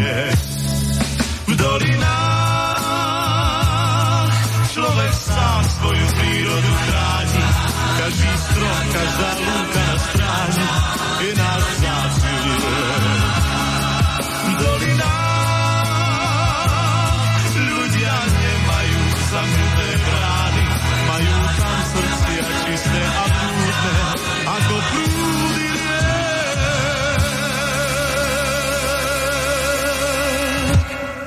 Takže to bol Karol Duchoň a v Dolinách my budeme pokračovať s našimi dvomi hostiami, pánom doktorom Petrom Dinušom a pánom inžinierom Jurajom Janošovským.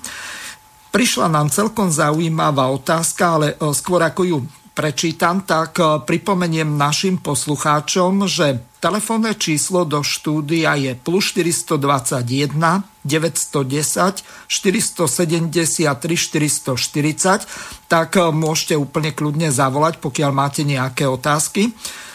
No, poslucháč Ivan nám napísal celkom zaujímavú otázku. Jedna konšpiračná teória hovorí o tom, že Bidena volilo 2 milióny neboštíkov z Cintorína. To znamená, že aký...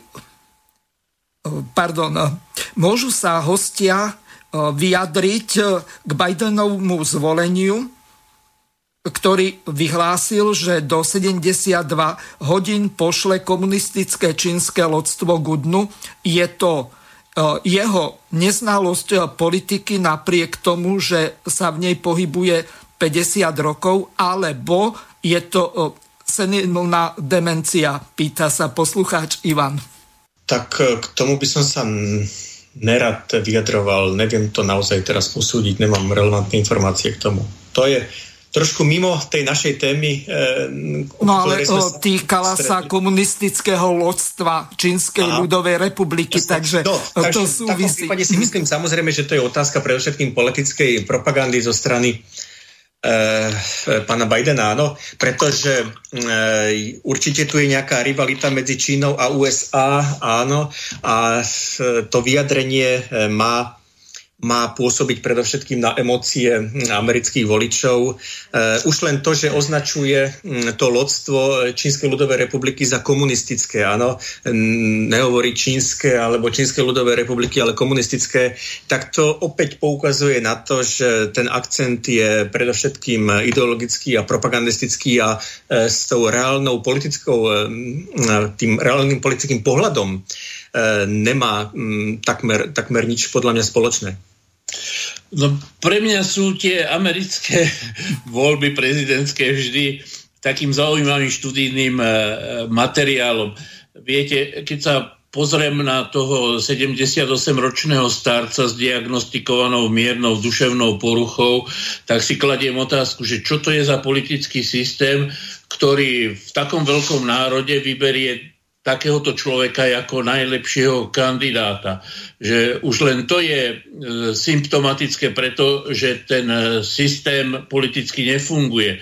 Že stačí byť e, desiatky rokov šedou myšou, pohybovať sa v parlamentných kuloároch, akože, že budovať si pomaličky svoju kariéru a na konci je nejaká čerešnička. Ďalšia vec, ktorú mi pripomína tá, súčasná situácia je situácia v predprestavbovom sovietskom zväze. Po Andropovi, čo bol relatívne akože silný líder v tom čase, e, keď bol volený do funkcie e, prvého tajomníka, generálneho tajomníka komunistickej strany Sovietskeho zväzu, tak bol vedúcou osobnosťou KGB a po ňom e, zomrel za doteraz nevysvetliteľných udalo, e, situácií Andropov, po ňom nastúpil e, Černenko. Starý veterán ideologického frontu, ktorý nedožil, myslím, ani rok svojej funkcie. Ja mám pocit, že čosi podobné je aj s Bidenom.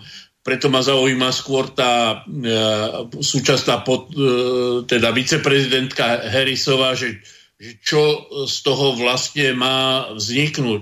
V každom prípade si myslím, že je to symptóm tej všeobecnej a hlbokej krízy, ktorú tá pandémia vlastne zakrýva ako e, šifón holý zadok. E, je cítiť aj smrad, aj všetko vidieť. E, nedá sa už prekrývať, že ten systém je v hlbokej všeobecnej kríze a otázkou je, či to má nejaký iný význam ako ilustratívny, že je, je to len proste symptom e, doby, vyvodzovať z toho nejaké e, závery. Pre mňa je len e, záverom to, že už e, globálna oligarchia nepo, nepotrebuje ani Spojené štáty ako konsolidovaný štát, že sa rozpadá, vlastne a že sa prechádza na e, nejaký systém, v ktorom by mali vládnuť akože, že e, finančné inštitúcie, tajné služby.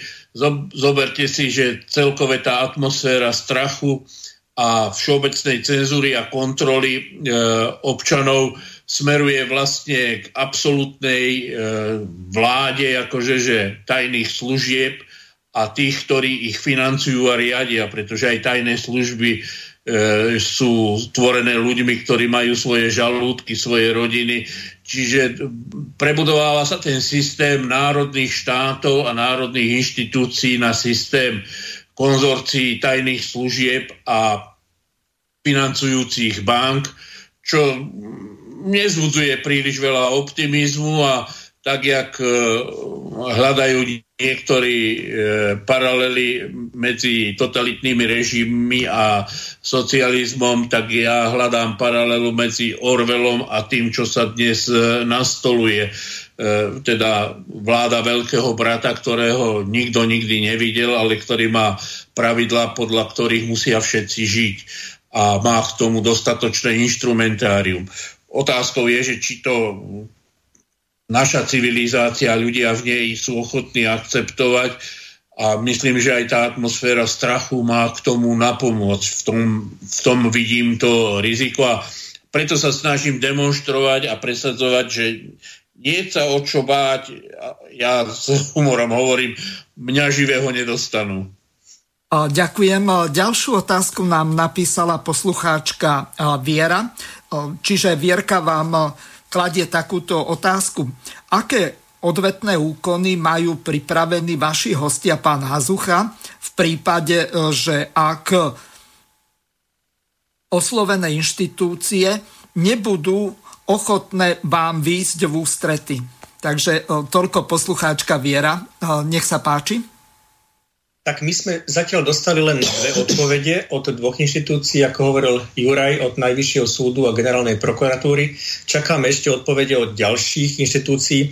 Aby sme úprimne a pravdu povedali, e, nečakáme e, veľmi ústretové odpovede, e, že by naozaj teraz išli vypracovávať nejaké elaboráty analýz a tie nám posielali E, takže mm, zatiaľ je to, aspoň podľa mojej mienky, e, tak ako sme očakávali. Uvidíme, čo nám napíšu ďalšie inštitúcie. E, je tu samozrejme aj možnosť, že to posunú povedzme na Ústav pamäti národa a v takom prípade predpokladáme, akú dostaneme odpoveď. Takže mm, čakáme a podľa toho budeme priebežne reagovať na tieto ich odpovede. Mm-hmm. Poslucháč Martin položil celkom zaujímavú otázku. Zaujíma ma, prečo ľavicové strany ako SDL, Združenie robotníkov Slovenska Smer a dokonca aj komunistická strana Slovenska neboli schopné zapracovať na zrušení tejto protikomunistickej legislatívy. Najväčšiu vinu kladiem Ficovmu smeru, pretože keď mali 83 poslancov, tak prečo nezrušili tieto zákony? To sú naozaj taká rustikálna ľavica, že pohodené hrable ich teraz bijú po čelách? Pýta sa no, poslucháč Martin. Eh, súhlasím s poslucháčom Martinom. Áno, vláda Smeru neurobila nič preto, aby nejaká antikomunistická legislatíva bola čo je len novelizovaná, nie je to zrušená. E, nehovoriac o tom e, pôsobení Ústavu pamäti národa, o tom, že tu existuje zákon o protikomunistickom odboji, ktorý tvrdí, že tento protikomunistický odboj začal počas Slovenského národného povstania. A tak sa e, tento zákon dostáva do hrozného historického rozporu. Ano? Ako môže antikomunizmus alebo antikomunistický, protikomunistický odboj vznikať v čase povstania SNP, teda na Slovensku. Ano, tým pádom je ten antikomunizmus postavený proti antifašizmu.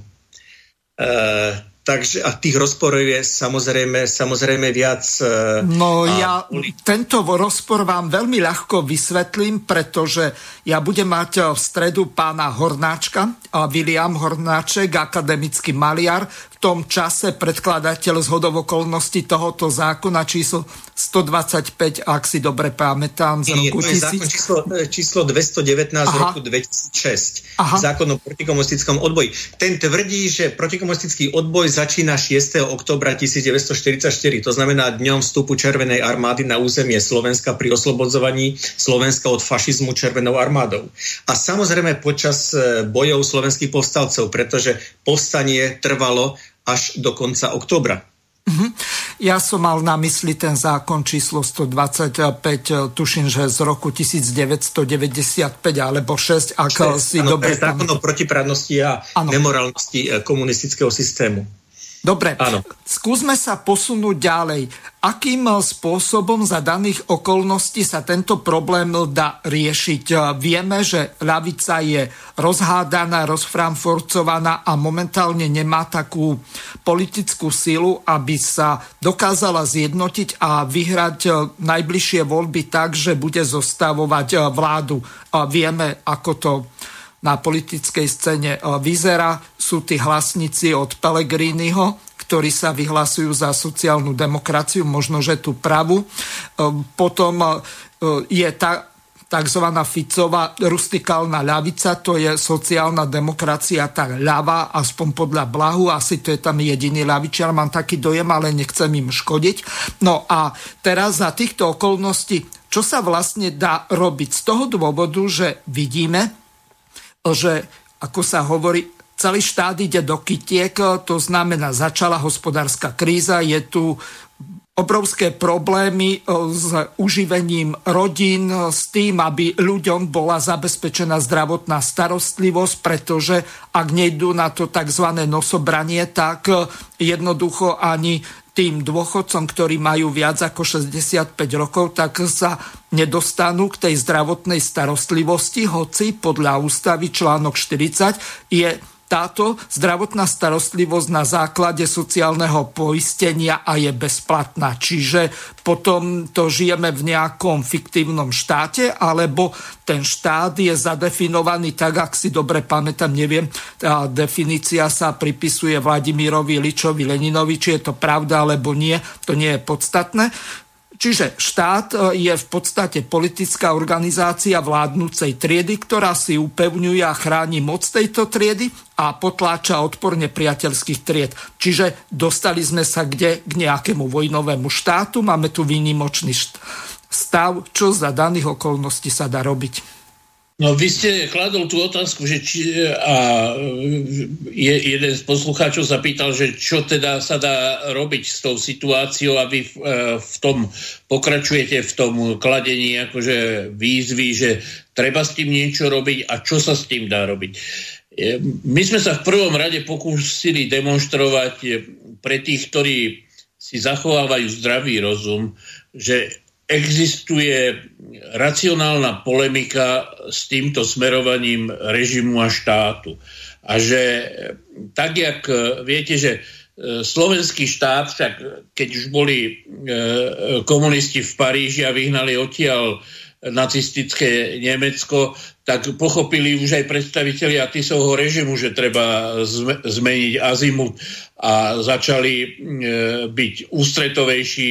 Koniec koncov dnes sa akcentuje úloha ehm, slovenskej armády pri ehm, slovenskom národnom povstaní, ale to všetko súvisí s tým, že si vlastne celý ten režim uvedomoval, že končí.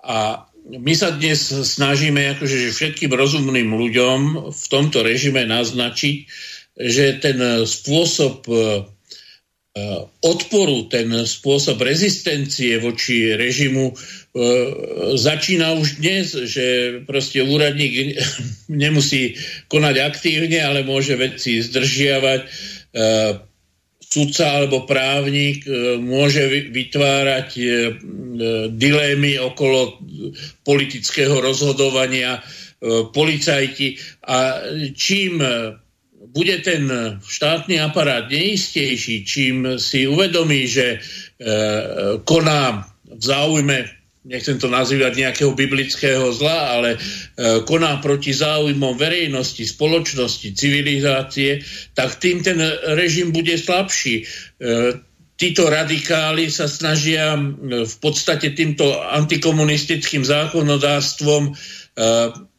ľudí nútiť k radikalizmu.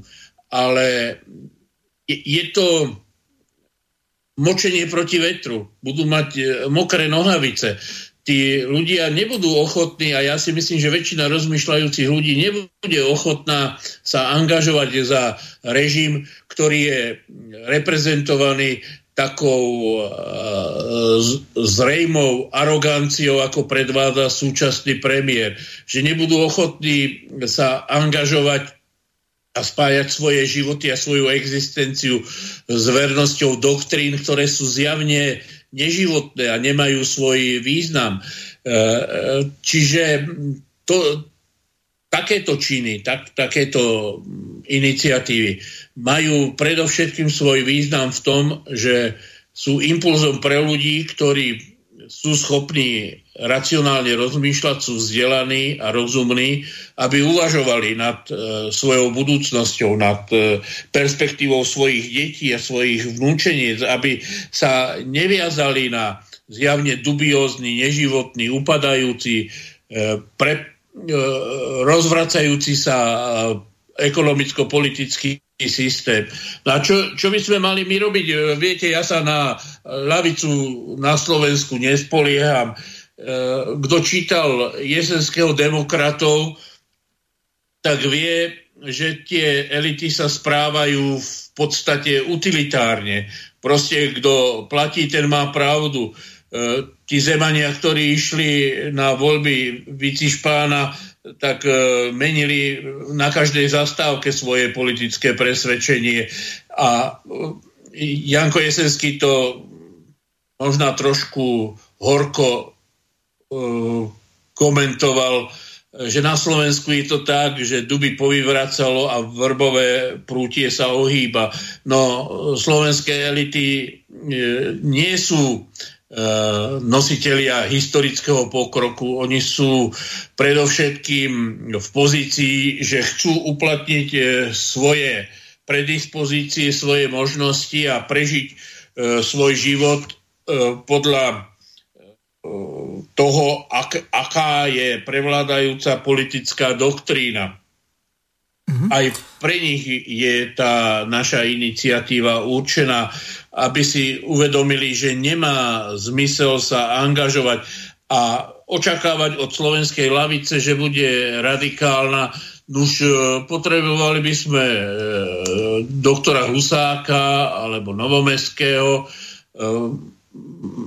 viete, že skôr na Slovensku sú ľavičiari v tej polohe intelektuálnych autorít, ako bol Novomestský, Válek, e, ďalší, ale e, e, určite, že typ politika, štátnika typu Gustava Husáka dnes na slovenskej lavici nie je a tak vyzerá aj tá situácia. Aj to, čo vy nazývate rustikálnou e, lavicou e, Roberta Fica, nie, Juraj, ja to nenazývam rustikálnou ľavicou, to oni sa sami tak nazývajú, ja len reprodukujem to, čo povedia. No, tak on, ono to znie tak akože, že e, oficiálne, že proste je to niečo tradičné, čo proste v každej e, slušnej spoločnosti má svoje e, miesto. E, Fico sa podľa môjho názoru radikalizoval potom, keď ho nehanebným spôsobom vymáchali v, politickej situácii a on, on sa radikalizuje viac menej z donútenia. Uvedomuje si, že je to pozícia, ktorá má nejaké možnosti politickej perspektívy, ale nemyslím si, že on je programovo e, politický radikál, alebo že by bol e, nejaký rurálny lavičiar. Má, tak jak väčšina Slovákov, akože určité sociálne cítenie, má určité vzdelanie, je racionálne uvažujúci politik, e, podľa mňa ale predovšetkým peronistického typu, to znamená, že rozumie technológii moci a vie, že dnes sa tie misky váh vychylujú týmto smerom, takže to, čo teda nazýva on e, rustikálnou lavicou, má akoby opäť perspektívu. Otázkou je, že či nie sme škal čas, ale pokiaľ nebude lepší, no tak sa veľa lavičiarov bude upínať k nemu, pretože je schopný rétor, moderátor, vie artikulovať e, politické problémy a očakávať, že e, príde e, Miško z nejakej e, slovenskej doliny a zastaví E, ten obrovský nápor e, oportunistov a kolaborantov je podľa môjho názoru neprimerané očakávanie. Na Slovensku to tak e, nikdy nebolo. Je treba vyčkať času a držať palce, aby sa v mladšej a strednej generácii našli statoční ľudia, ktorí budú považovať slušnosť v politike za dôležitú vec a ak budú aj intelektuálne disponovaní a vzdelaní, tak e, môžeme mať desiatky e, šikovných nových lídrov. Nič na svete ale nie je zadarmo ani reputácia, autorita vo verejnom a politickom živote. Treba do toho investovať svoj čas, svoje úsilie, odvahu, nadšenie a myslím si, že tým najlepším sa to e, v spoločnosti, v tých e, e dynamických zmenách, ktoré nás očakávajú, akože určite oplatí. Ja Prišla, áno, nech sa páči a potom prečítam ďalšiu otázku. Pokračujte, le, pán doktor. Len v stručnosti, že nielen Slovenska, ale aj celosvetová lavica zbudzuje e, dezilúzie. E, už niekoľko desaťročí a je vďačným objektom pre mnohých politológov. E, tak ako to povedal Juraj, ide nie o hodnoty, ale o utilitárne mm, alebo pragmatické ciele. A tá slovenská levica je rozdelená na, dajme tomu, antikapitalistickú, tú radikálnu levicu alebo prokapitalistickú vec smer. E, nemôžeme charakterizovať ako antikapitalistickú e, stranu, pretože bola to vládnúca strana kapitalistického režimu. No a e, tie perspektívy zjednocovania e, lavice alebo i časti lavice nevyzerajú nejako perspektívne, m, aspoň po tom, e, čo e, tu boli nejaké pokusy v minulosti o zjednocovanie a to dokonca ani na tej platforme, že e, treba mm, zrušiť e, túto platnú antikomunistickú legislatívu. Takže je to e, na teraz smutná kapitola mm-hmm. dejín lavice. Váš menovec Peter vám napísal celkom zaujímavú otázku. Pán Dinuš, aké vidíte perspektívy komunistickej strany Slovenska, keď už nemá záujem ani kandidovať do parlamentu? Pozdravuje vás Peter Strenčina. Hm, ďakujem pekne za otázku.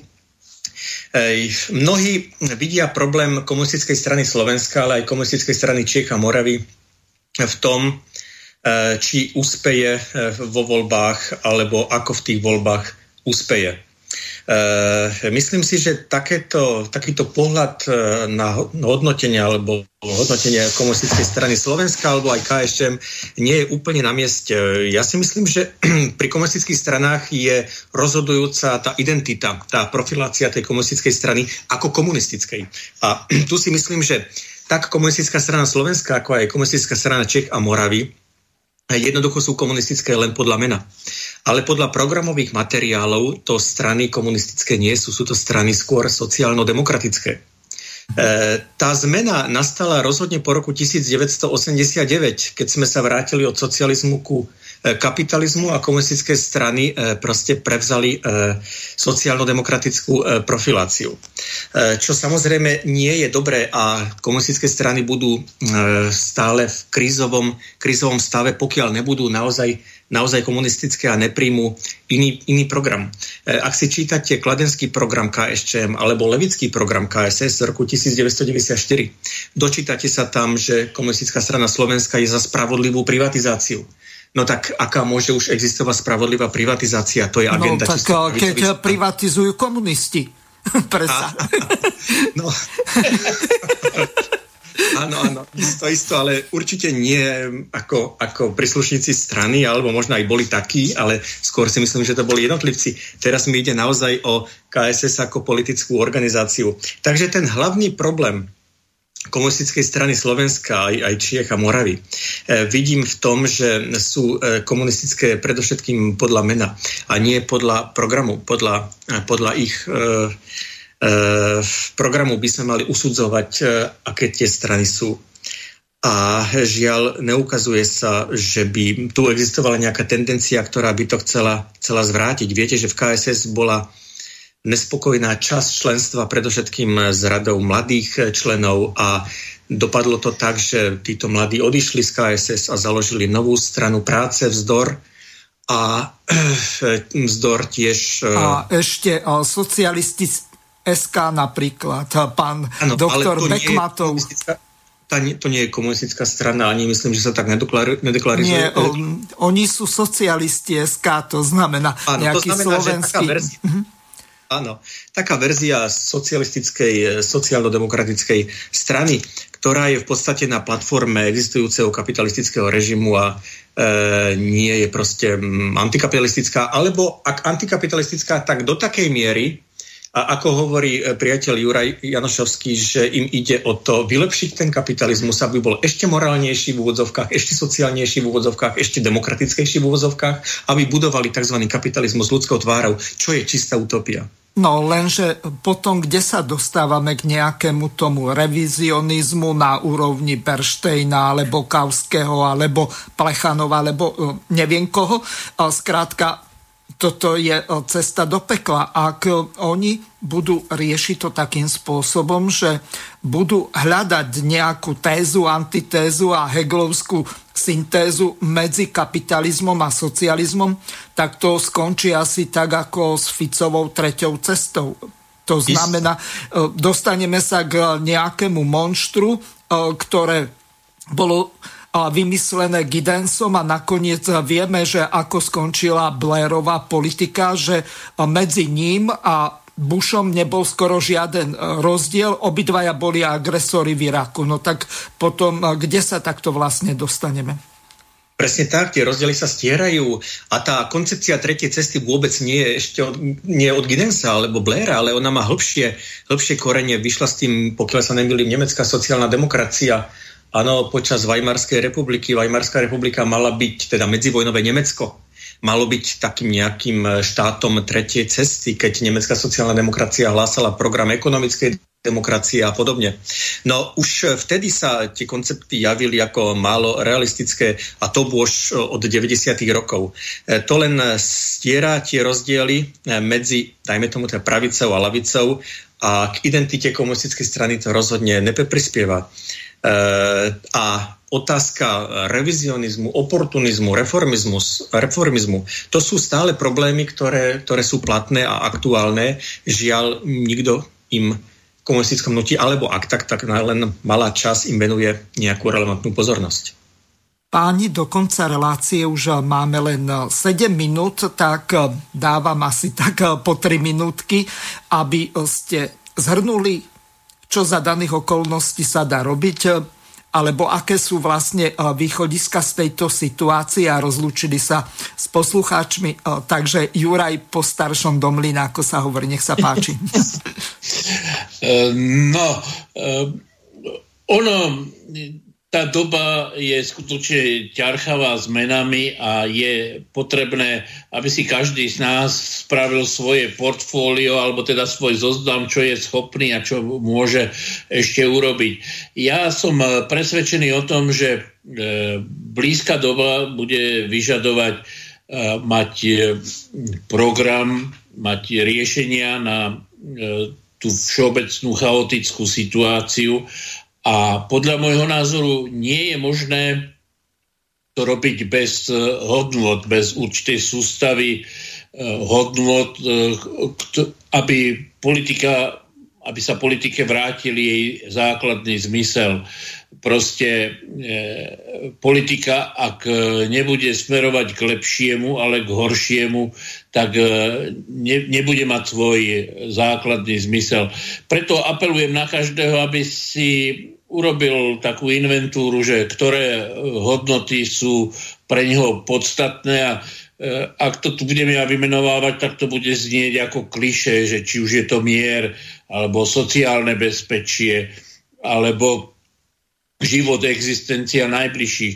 No proste je, je potrebné si urobiť v tomto poriadok, pretože tie náhražkové systémy sa ukazujú, že E, sú labilné a nevydržia. E, či už je to mýtus konzumu, neobmedzeného konzumu alebo rentierstva, proste táto doba, táto civilizácia ponúka náhražkové hodnoty a e, otázkou je, že či e, pri nich zotrváme a budeme teda riešiť situáciu tak, aby sme uchovali svoju masnú myšu, mysu Šošovice, alebo sa budeme starať o to, aby e, v tejto krásnej e, krajine, v tomto štáte s bohatou históriou e, žili ľudia pokojným, rozumným spôsobom.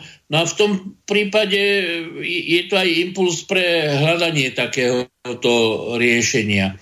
No a pobe, viete, vo VOSR Lenin neprišiel s politickým programom, že treba nosiť na čapici červenú hviezdu, ale prišiel s programom pozemkovej reformy, prišiel s programom e, všeobecnej osvety, odstraňovania analfabetizmu, e, prišli s programom industrializácie. Takže ja si myslím, že zodpovední ľudia musia e, uvažovať a ponúkať spoločnosti program e, rozvoja. Ja to vidím v tej oblasti vzdelania, v oblasti zdravotníctva, sociálnej bezpečnosti. No a Peter asi zdôrazní, ja, ja si myslím, že to v kapitalizme to možné nie je, pretože pokiaľ sa bude zdravie, vzdelanie, budúcnosť kupovať, tak e, bude predmetom e, dedických ambícií. Budú vyhrávať e, najrychlejšie spermie z otcových gatí, ak ja hovorím. Nie tí ľudia, ktorí chcú niečo spraviť pre svoju krajinu, pre svoju spoločnosť, ale tí, ktorým budú mať dostatok peňazí a zdrojov a to vidíte, že tí Juraj, čas, aby sa aj na pána doktora Dinuša došlo, takže Peter, teraz vaše tri minútky, nech sa páči. Ďakujem pekne, len dve veci chcem povedať, že antikomunistické vyrovnávanie sa s minulosťou prednovembrového socializmu nám ničomu nepomôže. E, to je najmenej, čo potrebujeme na to, aby sme pochopili e, prednovembrový socializmus, tie procesy, ktoré sa tam odohrávali. Antikomunistické vyrovnávanie sa s touto minulosťou nás vedie k nekritickému, jednostrannému, čierno-bielemu politickému hodnoteniu. A to naozaj nepotrebujeme. Druhá vec je tá, že nie je možné kriminalizovať dejiny e, tým, že príjmeme zákon, ktorý nám bude predurčovať, ako majú historici vnímať nejakú, nejaké obdobie obdobie dejín. Áno, už teraz sa historici e, niektorí môžu pýtať na to, no ako môžem toto vyložiť e, úplne slobodne, keď je to proste pozitívne, ale bolo to v totalitnom režime, tak to musím hodnotiť ako negatívum. E, takže si myslíme, že žiadnym zákonom nemôžeme e, kriminalizovať dejiny. A to, že mm, trestný zákon obsahuje niečo podobné, ako sme písali v otvorenom liste, tak to nás samozrejme zaráža a znepokuje. Preto chceme vyvolať nejakú diskusiu, e, dajme tomu v prostredí občianskej spoločnosti a sme radi, teda, že aj vy ako radio vysielač, slobodný vysielač e, usporiadal takúto debatu a môžeme proste týmto spôsobom e, šíriť naše e, naše stanoviska a tým prispievať k rozvíjaniu diskusie a debaty, pretože na Slovensku sa veľmi málo diskutuje. Takže ďakujeme pekne za pozvanie a ďakujeme pekne, že ste zaradili teda túto reláciu do, do vášho vysielania. Ďakujem našim dnešným dvom hostom, ktorými boli pán inžinier Juraj Janošovský. Lúčim sa s vami, Juraj. Do počutia. Ďakujem za pozvanie, príjemný podvečer. Takisto e, sa lúčim s našim druhým hostom, ktorým bol pán doktor Peter Dinuš, PhD. Ďakujem pekne aj ja za pozvanie a príjemný večer prajem. Vážení poslucháči, zajtra budeme pokračovať ďalej v relácii politické rozhovory s Pavlom Nemcom. Budeme sa venovať e, situácii v Spojených štátoch po prezidentských voľbách. E, samozrejme, e, vzhľadom k tomu, že pán doktor Nemec je lekár, tak budeme sa venovať tomuto korona šialenstvu. Takže veľmi ráda vás pozvem do, na počúvanie tejto relácie zajtra od 17. hodiny 30. minúty. Lúčim sa s vami a prajem vám príjemné počúvanie ďalších relácií Slobodného vysielača.